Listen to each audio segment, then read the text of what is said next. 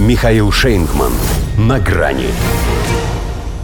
Мы с Тамарой входим парой. НАТО вцепилась в шведов и финнов мертвой хваткой. Здравствуйте.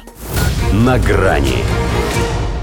Это и называется вцепиться мертвой хваткой. И не важно, что Стокгольм и Хельсинки еще не определились со своим вступлением в НАТО. В Швеции из-за этого даже раскол в правящей партии случился. Главное, что в НАТО от них уже не отступятся. Зеленый цвет, зажженный альянсом, вызывает у его генсека Столтенберга прилив тех же чувств, что лампочка у собаки Павлова. Точнее, отлив, если иметь в виду известный рефлекс. Брызжет. В порыве предвкушения плюет и на приличие, и на международные нормы. На договор о нераспространении, например. В контексте грядущего пополнения объявил, что все страны, входящие в Североатлантический блок, имеют право размещать у себя ядерное оружие. Так себе, конечно, замануха для неофитов. Привилегия быть ближайшей мишенью для России. Но вдруг каждый из них мечтает заделаться ядерной державой.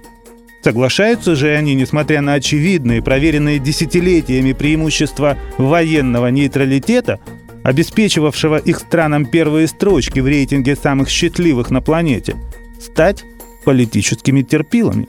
Как раз сейчас успешно сдают единственный для них вступительный экзамен по предмету «Животный ужас» перед русскими.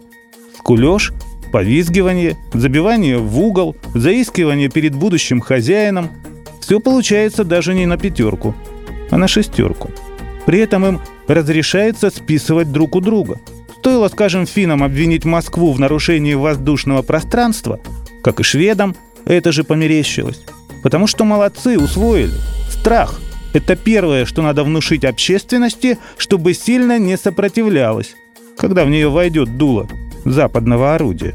А в НАТО готовы окружить скандинавов вооруженной заботой даже на время абитуры, чтобы вдруг не передумали.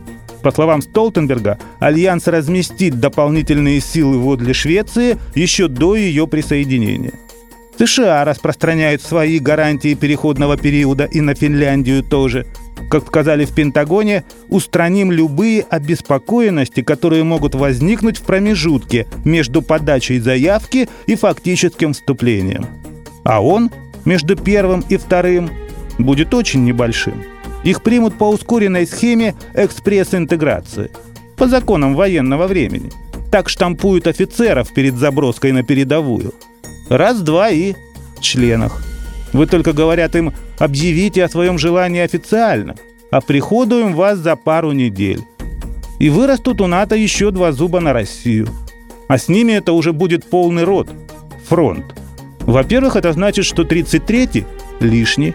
Если, конечно, у них нет цели окончательно потерять человеческий облик и обрести волчий оскал. Во-вторых, медведю без разницы. Пересчитывать зубы не станет.